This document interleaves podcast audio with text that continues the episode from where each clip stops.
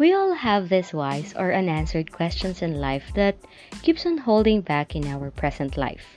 Sometimes, it hinders us to move forward and work well with our future. Welcome to Bucket Lish. Hi loves, I'm Ange.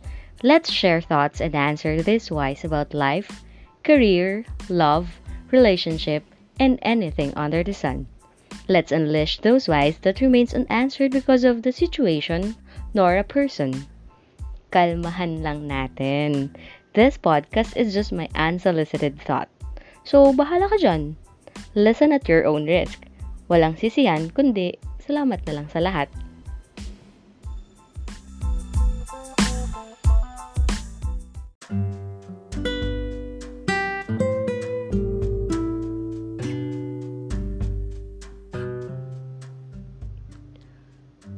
The first episode of Bucket Lish will be about bakit ako nag-decide to start with this podcast. First, maybe it is because of the quarantine last year. Last April 2020, it was the time na mas lalong dumami yung whys ko in life. Kasi siguro marami tayong time to think about things. Kasi, syempre, nasa bahay lang, wala rin namang masyadong ginagawa, diba? So, isa sa mga whys na dumating sa life ko that time ay yung bakit ako nandito sa situation na to, bakit ako nag-decide ng ganon, bakit ako pumipili ng mga bagay na alam ko namang masasaktan ako, bakit nasasaktan ako or bakit nananakit sila, mga ganyan. Or di kaya naman ay bakit ko tinitiis yung mga ganitong bagay. So, those whys na parang supposed to be na-let go ko na siya a few years ago. But then again, nag-flashback siya unti-unti. So, it was the time na parang gusto kong mag-podcast or parang gusto kong simulan tong bagay na to.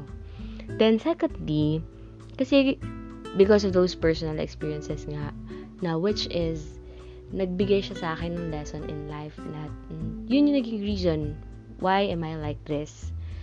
Bakit ako gumagawa ng ganitong bagay ngayon, diba? So, yung mga bagay na yun, yun yung mga gusto ko namang i-share para sa ibang tao. Hindi lang dun sa mga nakakaranas, kundi it will be a guide as well para dun sa mga possible people na pwedeng maranasan yung same situation na na-experience ko din. And lastly, kasi gusto ko lang ding magkaroon ng possible answer dun sa mga whys in life, diba?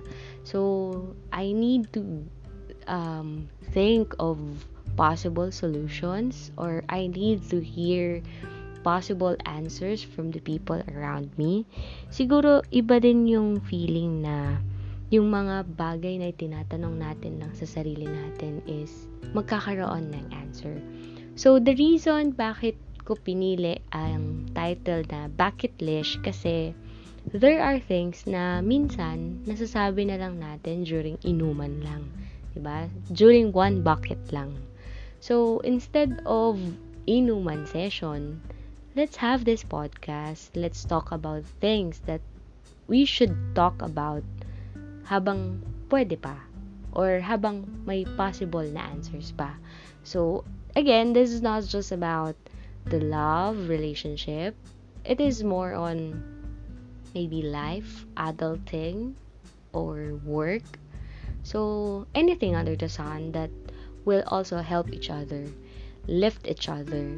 And maybe this podcast will also be an outlet for us or for me to really ease those anxieties that I have even way back from my past back. So, yun lang. Maybe that's the reason why I started Bucket Lish.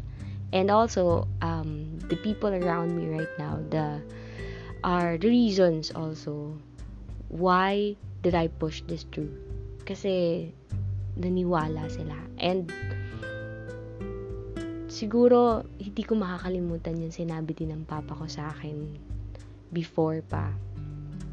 Hanggat may isang taong naniniwala sa'yo, kahit na sa loob ng 100 ay isa lang ang taong to naniniwala sa'yo, kailangan mong i-push kung ano talaga yung gusto mo. Kasi yung isang tao na yun, nagtitiwala siya na kaya mo tong gawin. So maybe that's my reason why I started, or that's my ultimate reason why I started this bucket list.